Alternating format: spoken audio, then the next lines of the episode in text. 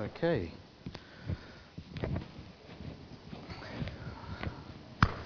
Amen. Well, I'm, I'm looking forward to bringing the Word of God this morning. James and Deborah, aren't you supposed to be over there?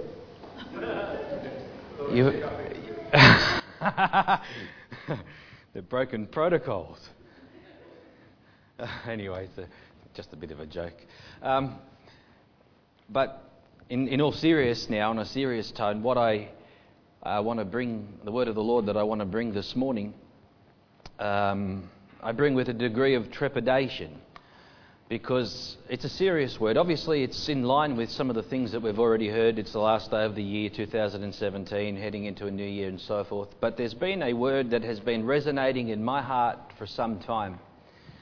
And, um, and so I was awaiting the opportunity to speak, as I will today but it's also something that God has first and foremost been speaking to me. And, and, uh, and in doing that, um, I, I know that it's a word that applies to us all. And as the Holy Spirit will see fit this morning, God will speak to your heart. I, I'm confident. And, uh, but we must have an ear to hear because the word of the Lord this morning is one that um, is, must be treated with seriousness, with respect, and, uh, you know, we're not coming here just to come around the word and, you know, hear a word and, you know, disconnect and move on, but we're doing business with God. Or, in other words, God is doing business with us. And so let's have ears to hear and a heart to understand that which the Spirit is speaking to us this morning. So let's just pray in Jesus' name. Father, I just come before you, Lord. And I come before your word. And I pray, O oh God, that you would anoint me of your Spirit this morning to preach, to teach, and to proclaim your word. My God, that we would take heed to that which is spoken, to that which is revealed. And Lord, minister to each one in accordance with your sovereign will. And so bless this time in Jesus' name, I pray. Amen. Now, uh, the thought, this thought has been in my mind for a very long time, but in recent weeks when I was studying, the, going through the various scriptures in Hebrews, you'll recall, and it was even then that I came across it again, and I just knew that it was, the time was near. And so, uh, as I kind of studied it through a little bit more, uh, I want to share that with you this morning. But we, uh, we're looking at various uh, types in the Old Testament that testify of Christ and that reveal Christ, that foreshadow Christ, but also the types that we find in Scripture as well. As well. They find relevance and application to our own lives. In other words, there's multiple applications that we can draw some, from various principles and truths that we find in the Scripture. And so, the particular one that I want to consider with you this morning is what we the Bible refers to as the burnt offering. And so if you actually if you have your Bibles, you can turn to Romans 12 and Leviticus chapter 1. You can mark those two scriptures. And so the the burnt offering is, the, is what we want to specifically consider this morning. And the one thing that I want us to note about the burnt offering as we look at it and the various things that we're going to con- uh, cover is the, the burnt offering that God had ordained and instructed in the law of Moses related to what was a free will offering. It was a free will offering.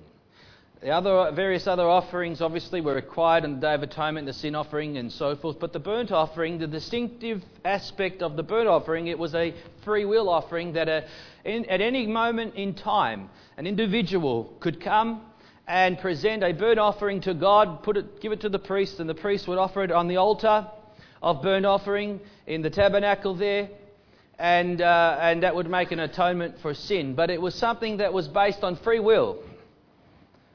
And so this kind of lays the principle behind what we're going to consider as well as we look at the, the, the, the burnt offering. But it first must be stated that as we look at this, and as we consider that, obviously, the burnt offering is symbolic of Jesus Christ. He was the one who offered himself. as a sacrifice on Calvary freely. And even in Ephesians chapter 5, verse 2, the Bible says, as Christ also loved us and given himself for us, an offering and a sacrifice to God for a sweet smelling aroma. Now, listen to those words. They are drawing directly and distinctly from the, the, what we're going to consider in Leviticus chapter 1, the burnt offering itself. Christ is that offering and a sacrifice as a sweet smelling aroma to God. Bible tells us that it pleased the Lord to bruise him and to make his soul an offering for sin. In Isaiah 53, the whole basis of that free will offering of God in Christ and, uh, and, and all that pertains to our salvation. We understand that. But I want to look at the application and take it further this morning, and I want to make it now not just uh, not to Christ as we can see, but now how does the burnt offering relate to us? Because there is an application to us. There is an application for us. There is a word of truth in the scripture that we want to identify. And so I want to preach a message this morning that I have entitled, now listen to this and keep this in mind as we go through, Putting the Wood in Order. That's the title of the message in relation to the burnt offering and all that we're going to consider. I want to keep that thought, putting the wood in order because there is a profound truth that is associated with that statement. There is a divine application that relates to it and to relates to our lives, especially in the context of being the end of the year and beginning a new year. We want to consider this in the Word of God and we want to see what the Word of God has to teach us. And so this is my message for the new year. Romans chapter 12, which is a familiar portion of Scripture. And then I want to read as well in Leviticus chapter 1. We'll read them together firstly. Okay, Romans 12. Verse 1. Paul writes, I beseech you, therefore, brethren, by the mercies of God, that you present your bodies a living sacrifice, holy, acceptable to God, which is your reasonable service. And do not be conformed to this world, but be transformed by the renewing of your mind, that you may prove what is that good and acceptable and perfect will of God. Now let's go to Leviticus chapter 1. Let's look at verse 7 to 9. Now, God's speaking about the burnt offering, and He says, The sons of Aaron the priest shall put fire on the altar and lay the wood in order on the fire. Then the priests, Aaron's sons, shall lay the parts, the head, and the fat in order on the wood that is on the fire upon the altar. But he shall wash its entrails and legs uh, with water, and the priest shall burn all on the altar as a burnt sacrifice, an offering made by fire, a sweet aroma to the Lord. So there you have these words. In Ephesians, talking about Christ being an offering and a sacrifice and a sweet aroma to the Lord. And now we want to see how Paul, in Romans chapter 12, in uh, speaking to us, in the Word of God directly speaking to you and I, Paul is drawing upon the same type. He's, he's drawing upon the same truth now but making an application of it to you and I, that we would present ourselves by the mercies of God, a living sacrifice, wholly acceptable to God, which is your reasonable service or your spiritual act of worship to God. Now, this is profound. Because Paul understood this, and so we immediately, as we think of this, well, what is Paul referring to? What is it spe- specifically that he's speaking about? And this, when we speak about a living sacrifice this morning, we are talking about ultimately with that a sacrifice. We're talking about death. We're talking about, in the context, as the Bible teaches us, especially in New Testament, death to sin, death to self. We're talking about taking up our cross and following Jesus that is a death to self will. And so we find it, counting the costs. And all of these things take their place in various ways as to the one who is going to follow Jesus and to the one who's going to serve God because these truths are ever, that, they are eternal and they have various applications, as we'll see in a moment, to the Christian. But we're talking about the fact that we are required to live a sacrificial life. It's not I, but Christ. And this is, uh, for me to live is Christ. Well, see, Paul understood and lived out this concept. The Christian life is not about me, it's about Him. But if it's going to be about Him, and if it's going to be Christ in me, and if it's going to be the life of God flowing in and through me, then it must be in, on this basis, and it must be on this basis alone, that we live as a living sacrifice to God. A living sacrifice. See, Jesus was described as a free will offering in the sense that, in the, in the same context as the, the burnt offering. And a sweet smelling aroma, it says in Leviticus. The burnt offering, when it was offered as a free will offering, it was God said this is a sweet smelling sacrifice. In relation to Christ, it said this is a sweet smelling aroma. And uh, that, that the whole context of that sweet smell has to do with the fire when it consumes that sacrifice. It is uh, the, the, the sweet smell is symbolic of God's approval, of God's accepting of that sacrifice that God is well pleased with that sacrifice. And that's how we want God to view our lives this morning. That's how we want to fully please Him in all things. And yet we know how much we fall short. Amen? And so for the Christian, what we're talking about this morning, in one sense, is optional, but in another sense, it's not optional because it is required of God that we live in this manner.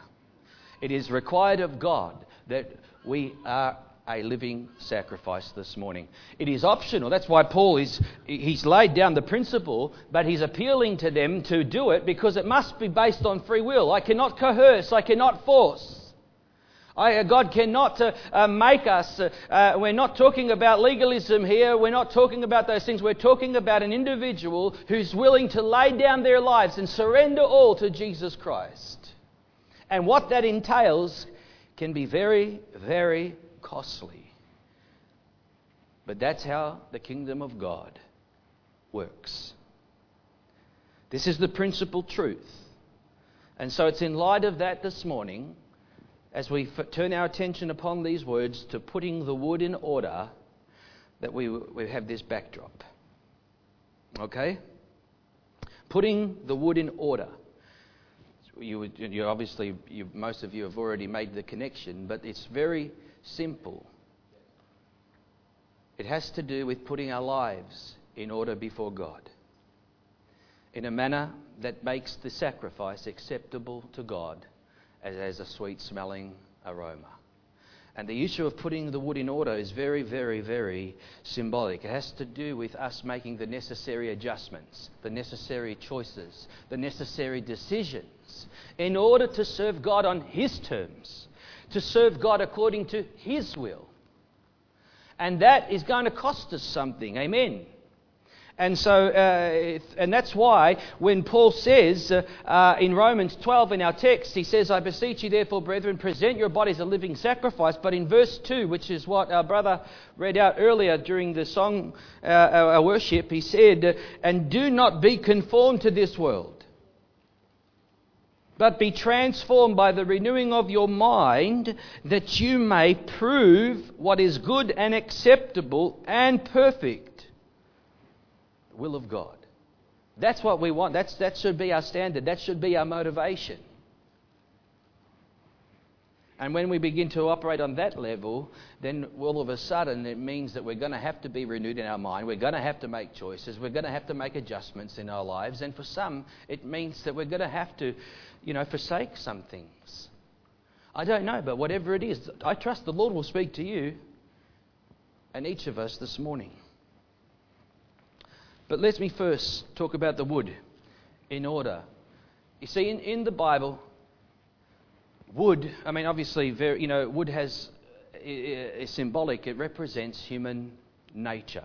Like, for example, in the tabernacle and all of its various furnishings, you had the, the altar of burnt offering, which we'll consider in just a moment. But the altar of burnt offering was made of acacia wood and it was overlaid with bronze. And that bronze represented the judgment. Bronze represents the judgment of God. And so we see that, and that represents Christ who bore the judgment of sin upon himself as he offered himself as that burnt offering. Uh, but see, the, and so it's in that context, but also we have the altar of incense in the holy, uh, in the holy place before you entered into the Holy of Holies. And the altar of incense was where the, once uh, a year the, the, uh, the, the, priest would put the blood uh, as he would enter into the, uh, to the Ark of the Covenant there and the mercy seat. But he would go past the altar of incense and he would put the blood there. And this particular, uh, the altar of incense was made again of wood and gold, overlaid with gold. And so the wood, it, now again, the altar of incense is uh, that sweet, sweet smelling aroma. It's, it's, it typifies Christ's sacrifice again. And uh, what we see is that the wood represents Christ's humanity, and the gold represents his divinity. And so we see that typified in those, um, uh, uh, uh what do you call it? The materials. That's the word I'm looking for, Pastor Werner. And we see them typified in that sense. And so, what we see now, if we take that principal truth and we see that wood represents humanity, it represents our human nature, it represents our flesh.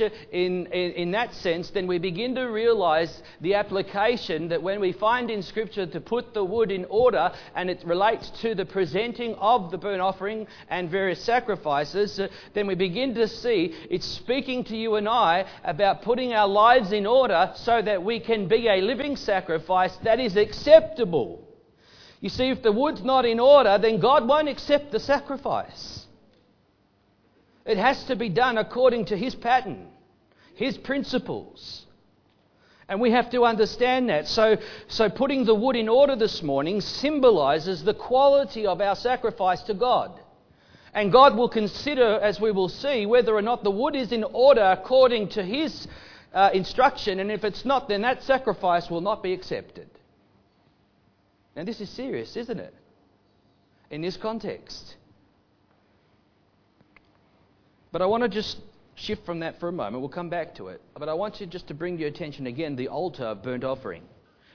When God instructed Moses and the way the tabernacle was set up, when you first entered the, ta- the, ta- the tabernacle, the first thing that you encountered when you went through the curtain, the tent, into the tent, was the altar of burnt offering right there in front of you. It was the first thing, furnishing that you encountered. Now, God did that for a reason.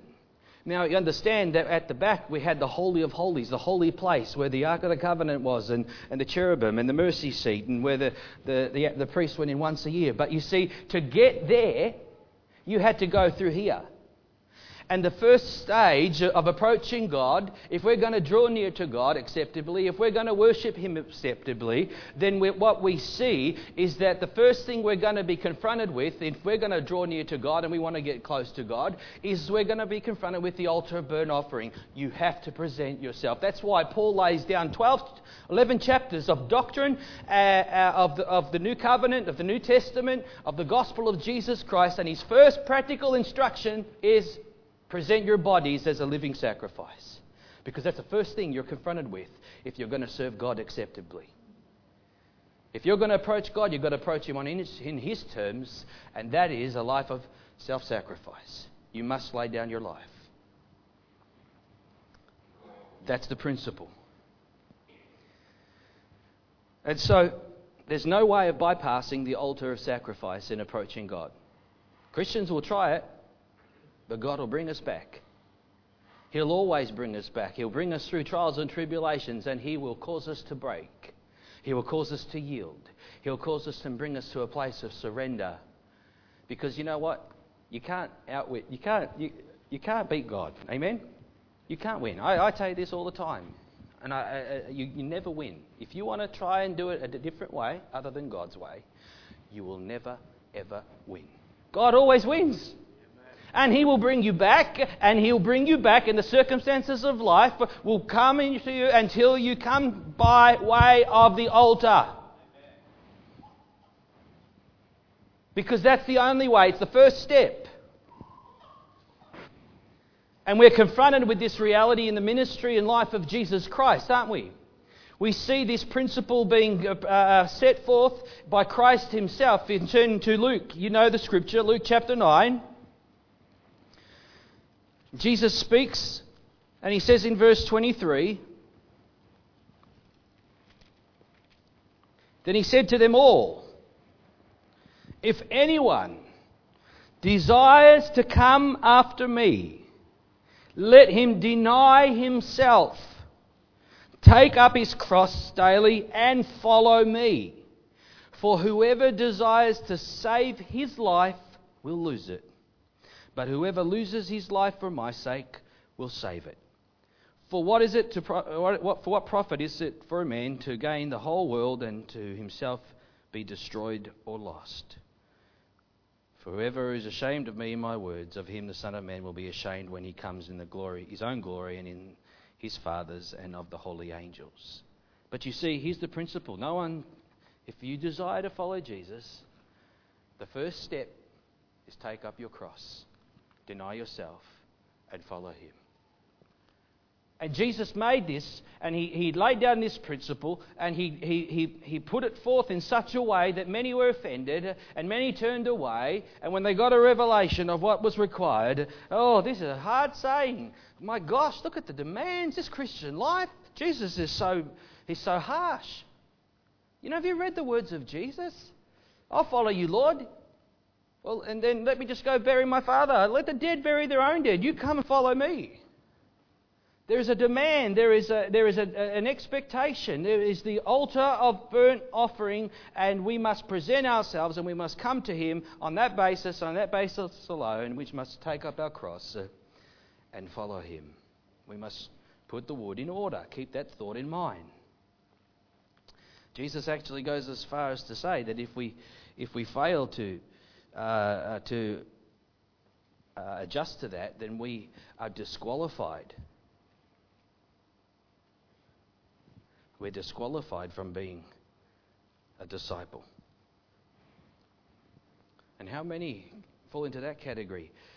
The, if you want to be a disciple of Christ, then you must learn to take up your cross and follow Him. And this even applies to some who, are disqual- who would claim cr- to be a Christian, but yet are disqualified because they haven't yet met the first terms of following Jesus. So let's, it's about putting the wood in order. Let's look at this a little further. Let's go to Genesis chapter 22. You know the story here that relates to Abraham and to Isaac. And in Genesis chapter 22, I want to read from verse 6. Because not only does Abraham's offering of Isaac set forth a principle that we understand relates to Christ, it typifies Christ's sacrifice at Calvary and so forth. But again, let's take it a step further and find its application to us. So let's look at these truths in verse 6 of chapter 22. So Abraham took the wood of the burnt offering and laid it on Isaac his son.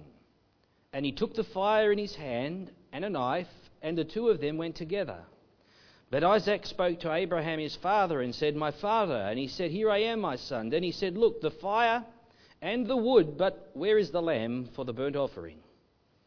And Abraham said, My son, God will provide for himself the lamb for the burnt offering. So the two of them went together. Then they came to the place which God had told him, and Abraham built an altar there and placed the wood in order. There's, there it is again. He placed the wood in order and he bound Isaac his son and laid him on the altar upon the wood. And Abraham stretched out his hand and took the knife to slay him. And you know the story God intervenes.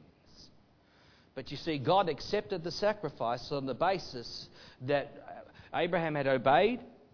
He'd done according to the instruction of God. He put, thing, he put the wood in order. He bound the, wood to Isaac. This is again symbolic of us in salvation, especially, uh, but, but not just in salvation, of us counting the cost, of us taking up our cross, of us following Jesus. And so, this is the first thing that I want to put out as we consider uh, these things because there's a principle here that relates to the one who's going to serve God. When you first get saved, the first thing you do is you put some things in order. Is that right? I remember when I first became a Christian and having been involved in various sin and things that were wrong and uh, ungodly, in first making that decision to serve God, I had to forsake sin. I had to make a choice. I had to put the wood in order in order to make sure that God accepted my repentance uh, and that I was walking worthy before Him. And this is the principle of repentance. But let me say this that related to then, but over the course of my Christian life and over my journey, there has been instances and times in the, in the will of God where God has again put his finger on me and has called me again to, to sacrifice. He's again called me to put things in order, put the wood in order in my life, and to make sure that I remain as a living sacrifice in doing His will and that which pleases Him. And even today, as I preach this message, uh, I, I know the things that God has said to me in relation to that which is ahead. And again, God is saying to me, Gary, put the wood in order. You see, this is why this truth about putting the wood in order has, an, has various applications uh, that relates to that which in relation to salvation, but also that which relates to the ongoing uh, obedience and service of God and His will and His purpose for our lives. You know, I said to my wife, I said to her in the car today, I said, I'm going to use you as an example and as an illustration. She always gets nervous when I do that. And so, not, it's not the black eye. but you see, uh, when Barbara first became a Christian, I'd witnessed to her, I, would, I was 18, I'd gotten saved. Barbara was 17, uh, and she'd gotten saved. And for one year, Barbara didn't come to church. Or she came maybe once or twice because of being in an ethnic environment and being in a, in a home which couldn't process what was going on and it was very dominated and controlling and witchcraft and all the name, you name it, it was there. But you see, but yet at the same time, still being 17, being um, loving her family, trying to explain to them so that they would understand what's going on, that she just loves God, wants to serve God, trying to explain the gospel, but you get to no end, great opposition. And then one day she said, You know what? Enough's enough. I'm making a decision. I'm, I'm 18 now. I'm going to I'm going to make a decision to serve the Lord. And so she, she made that choice. She left a note for her, for her father, her parents, because they weren't home. She left a note saying, I'm going to church, this is where I am, so forth. And she came to church that morning, and I tell you the truth. The, the pastor preached, was preaching about Abraham and Isaac and about the need to offer up our Isaac to God. Now, for Barbara, that was her family. And so here it is. The, she's done this knowing that what's ahead, the persecution and one, some of the things she had to endure. In actual fact, her father, as we were in the service like this, came in the back door, was a theatre. He walked in, stood at the back. The preacher looked at him and he stopped the service and he said, Someone's here that ought not to be here. And Barbara knew, her, uh, well, obviously, before he even said it, she said she sensed his presence. And he took, and uh, so they went out to the foyer, so just going out to the foyer there, and then in, as we're sitting here, and I'm trying to preach, imagine, and then you're going, ah! And so there's physical things happening. He's uh, he got into a fit of rage, and uh, he wants to get his hands on me. And so all this is playing itself out, but the point that I'm making is, uh, is and then after that day, after, and after that event, she had complete liberty and freedom to serve God. But you see, for her, it had to get to a point where I had to, she had to sac- make that sacrifice. And it was hard. It wasn't easy. I mean, I didn't grow up when, you know, for me, I didn't have to deal with that issue. I just lived as a rebel anyway, my teenage years. I didn't have to process that. But for her, that was, that's how it worked. And so, uh, and, but in doing so, she put the wood in order. God honoured that, and it was well pleasing. It was a sweet smelling aroma to God. And that's how the kingdom of God works and uh, that, that, it broke. That, that, but see, that's how uh, the, uh, we find these things operating in the kingdom of God. What did Jesus say? Let's go to Matthew 10. Matthew 10, verse 34. Jesus speaks clearly about this, about putting the world in order.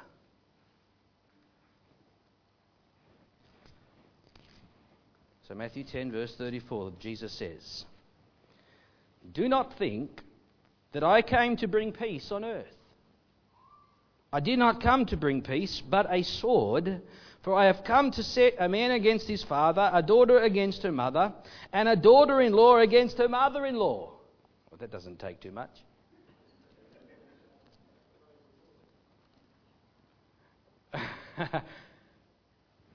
but you see, you get the gist here. And, and a, a man's enemies will be those of his own household. And he who loves father or mother more than me is not worthy of me.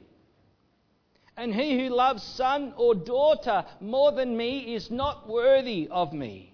And he who does not take up his cross and follow me is not worthy of me. He who finds his life will lose it, and he who loses his life for my sake will find it.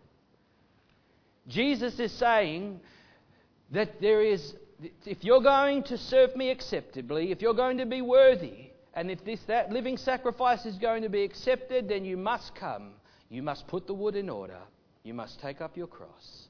And that means that when it comes to sacrifice, it's going to touch you right where it hurts. But who are you going to put first? God will not take second place. It's God, it's all or nothing. That's how it works in the kingdom of God. It will cost you something to follow Jesus Christ. Can you say amen? Whatever it is and however it applies to your life, but it will be a cost. And, uh, and if it's not, if there's no cost, then, uh, as one man says, a commitment to Christ that costs you nothing is worth nothing. Or a commitment to Christ without sacrifice is no commitment at all. Because if you're going to commit, you know that it involves sacrifice. This is the first things you begin to learn when you get married. I'm making a commitment because I just we just love each other. Yeah, that's true. Wait till you're married and then you're going to learn what love is.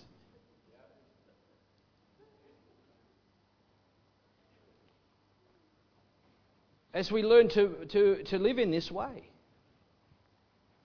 One man said, Faith that is not worth sacrificing for is not a faith worth living for. Are you, hearing? This is true. Because the foundation of the Christian life, the principle of life in the kingdom of God, is sacrifice. And if there's no sacrifice, then there's no life.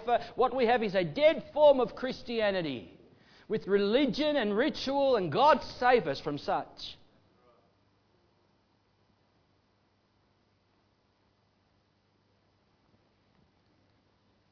You see, when we take up our cross and we put the wood in order and we put things in order and we deal with the things God wants us to deal with, then God will consider that as a sweet smelling aroma.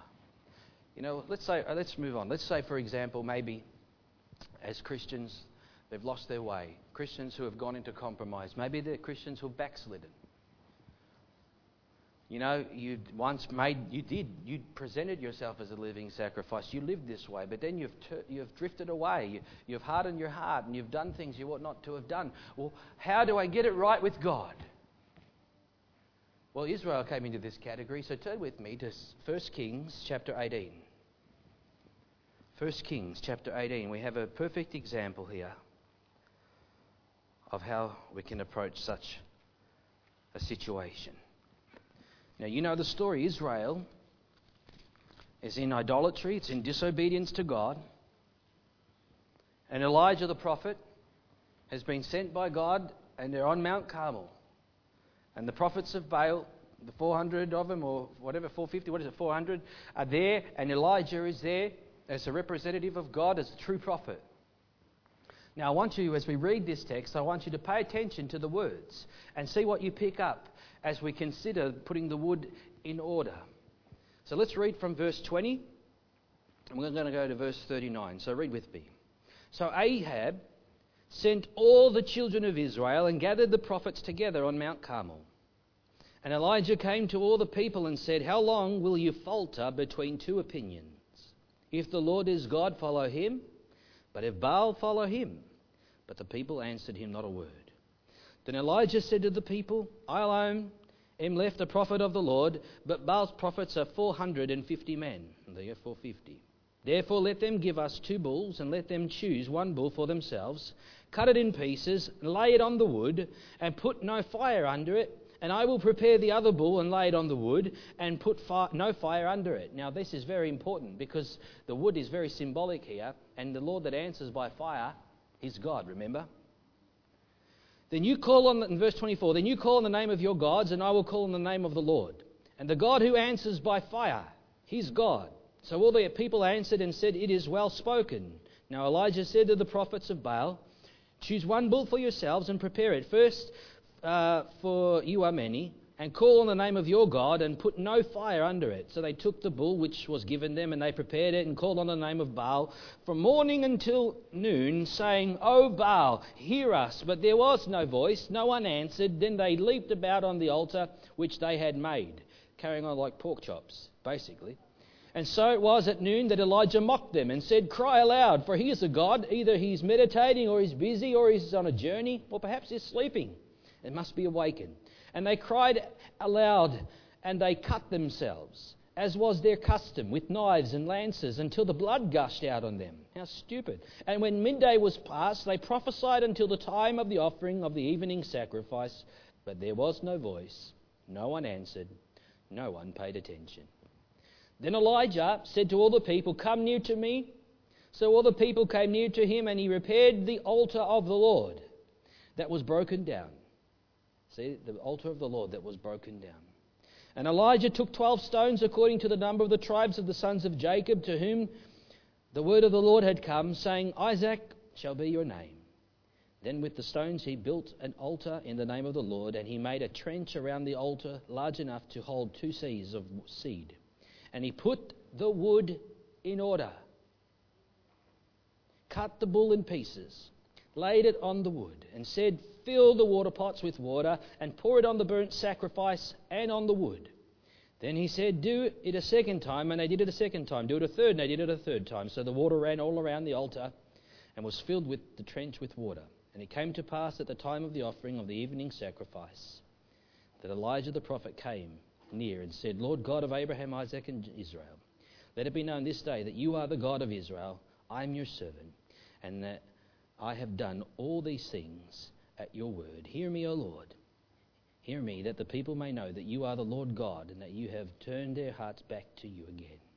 Then the fire of the Lord fell and consumed the burnt sacrifice and the wood and the stones and the dust, and it licked up the water that was in the trench. Now all the people saw it and fell on their faces. Let's leave it there.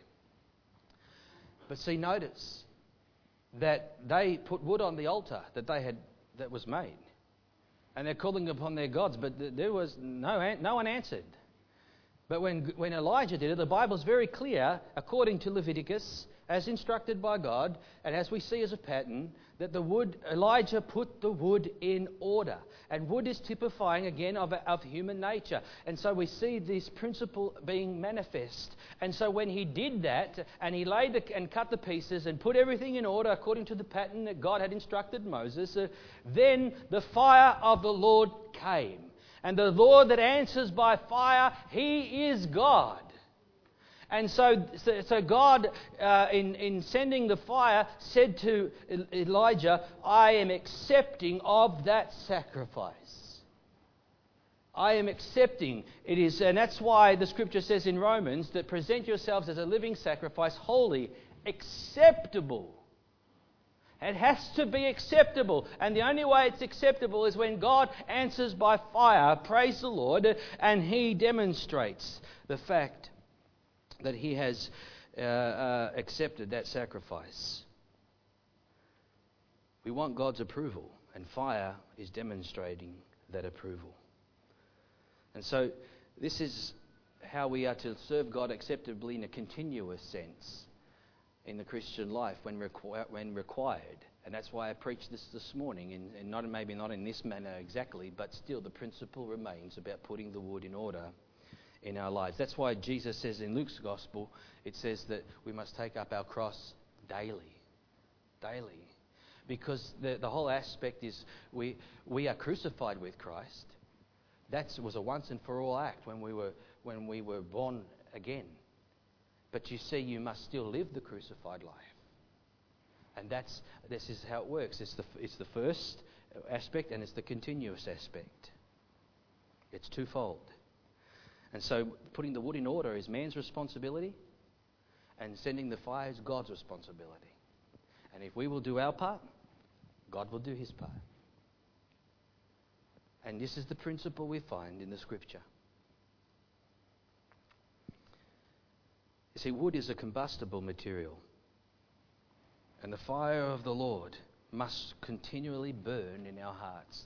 This is true. Actually, go back to Leviticus 6.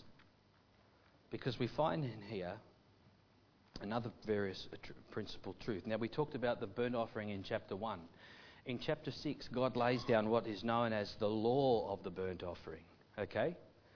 The law, this is the continual principle of it. This is how it works. So, chapter 1 talks about the one and the fine, you know, the, in the first instance, as we've looked at, and then there's this continual aspect that we want to consider.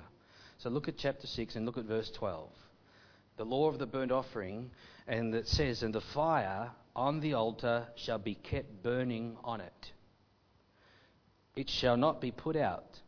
And the priest shall burn wood on it every morning, and lay the burnt offering in order on it.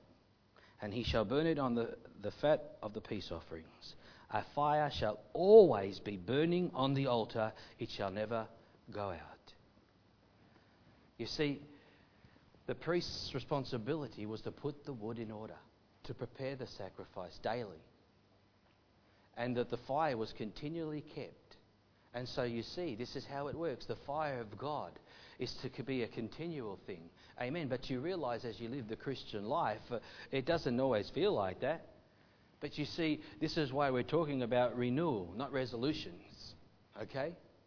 But we can take this truth about putting the wood in order, and I tell you now, if we would, uh, if we approach our Christian lives like this, uh, then God is faithful. God is faithful. And we will see, I'm going to point this out to you a little further as you be patient with me in the scripture because I want us to see it. But you you can see how it works. In Psalm 50, verse 23. Now we're talking about putting the wood in order. Let's focus on this aspect of order for a moment.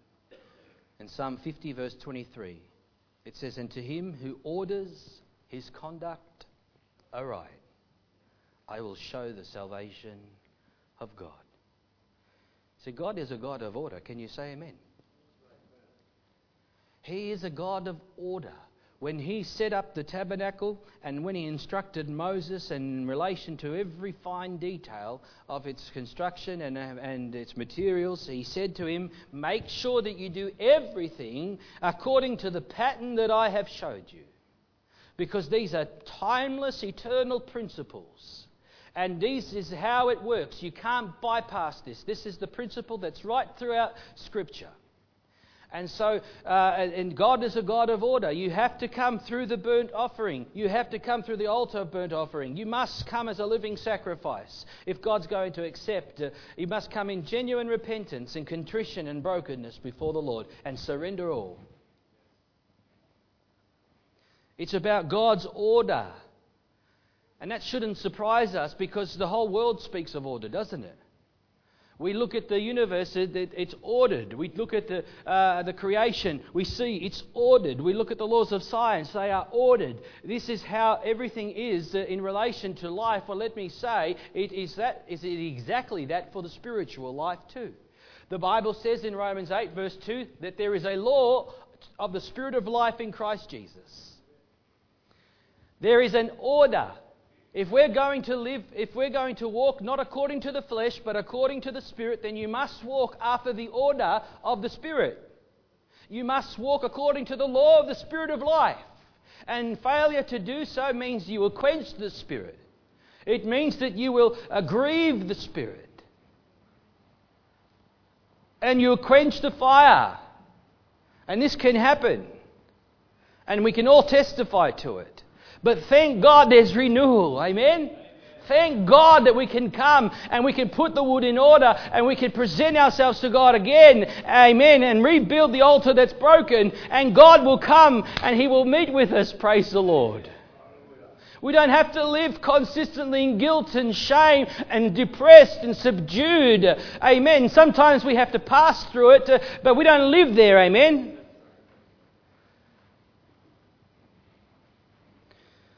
Read the book of Romans. It's all about God's order. His order of dealing with sin, His order of dealing with our sins in chapter 3 and chapter 6 gives us the practical application of the gospel. And then it moves into chapter 8 and gives us again the law of the Spirit of life and how it works. And then after Paul talks about all that, Romans 12, he pre- present your bodies a living sacrifice, and the rest of the chapters deal with the practical application of the gospel. Because if you're going to harness the fullness of God, then you have to set your life in order. You have to put the wood in order. And so, if our life is out of order, my question to us all this morning is well, what is God telling us we have to put in order in our lives? Because if you want God's uh, pleasure and approval, and if you want to be pleasing to God, then you have to put the wood in order. You can't avoid it.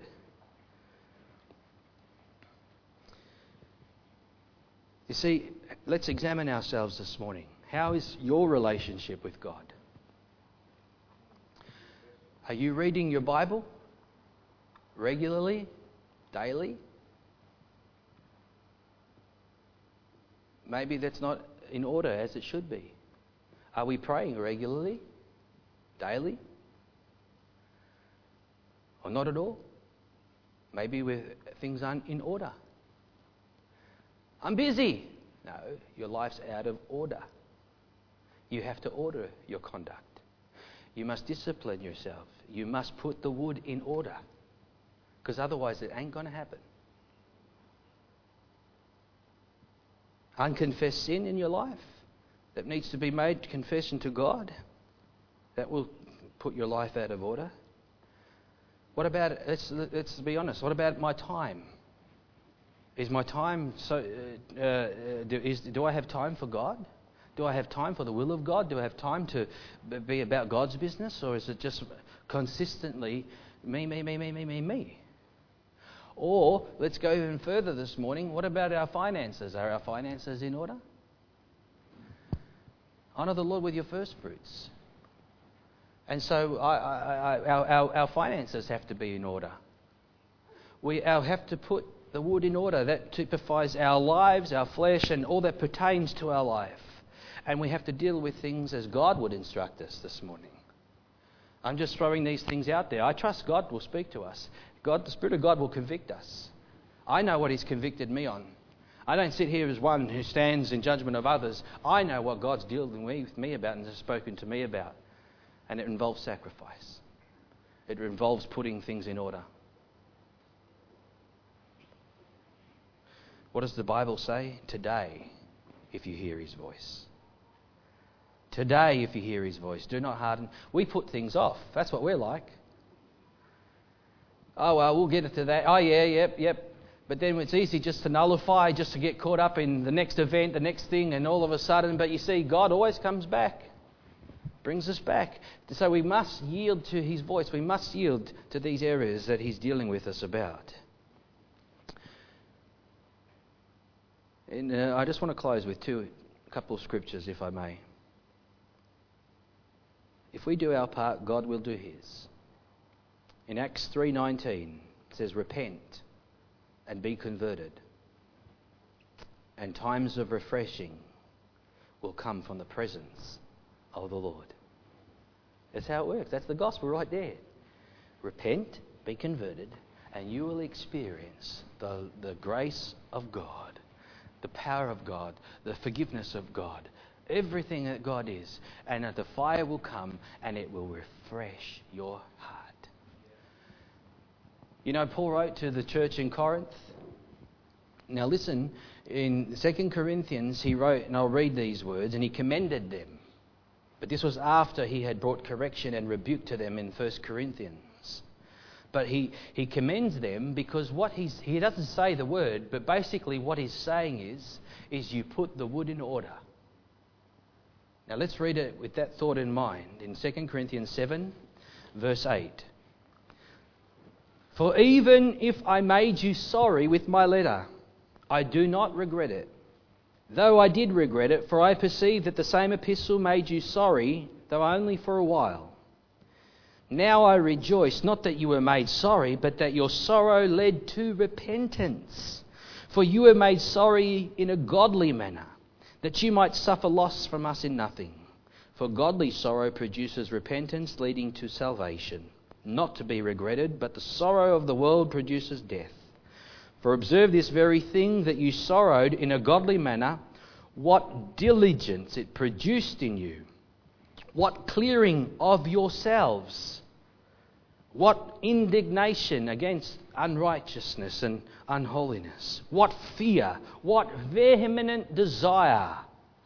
What zeal? What vindication? What vindication? Meaning that God has accepted you because you put your life in order. And he, he, he wrote to them in 1 Corinthians to correct them and rebuke them on many things and to show them that they were out of order in their, in their worship, in their lives personally, in, in sin, and in all that was uh, pertained to the various issues that he addressed. But as a result of his rebuke, he knew that they were, uh, he had, uh, it was heavy, but I tell you what it accomplished because they got things in order. And isn't that what it's about? Pastor, you can be so hard sometimes. Or, Father, Dad, why are you so hard? Because sometimes it gets to the point where ha- you have to put some things in order. And this is how it works. And Paul says, I don't regret it. Although I did regret it because, you know, you not, there's no pleasure in this. But you see, it's the benefits of it. No discipline is, is pleasant. But when it yields the peaceable fruit of righteousness, praise God. And that's what Paul is saying. And he says, listen to this. He says, What vindication in all things you proved yourselves to be clear in this matter. Or in other words, he says, You put your life in order, you put the wood in order, and God, the fire of God has come, and you are now in right relationship and walking in the fullness of God and in his blessing. See, that's what it's about. That's what we want. And so, in saying that this morning, let us examine our own hearts in light of Scripture, in light of God, in light of the Holy Spirit who will speak to us. And let's examine ourselves and say, okay, well, as we head into the new year, I trust that God is already speaking to us before we even gathered here today. I, am sure he, he is and has. But let it be reiterated. Let's deal with it this morning. Let's come to the altar of burnt offering. Let's pray.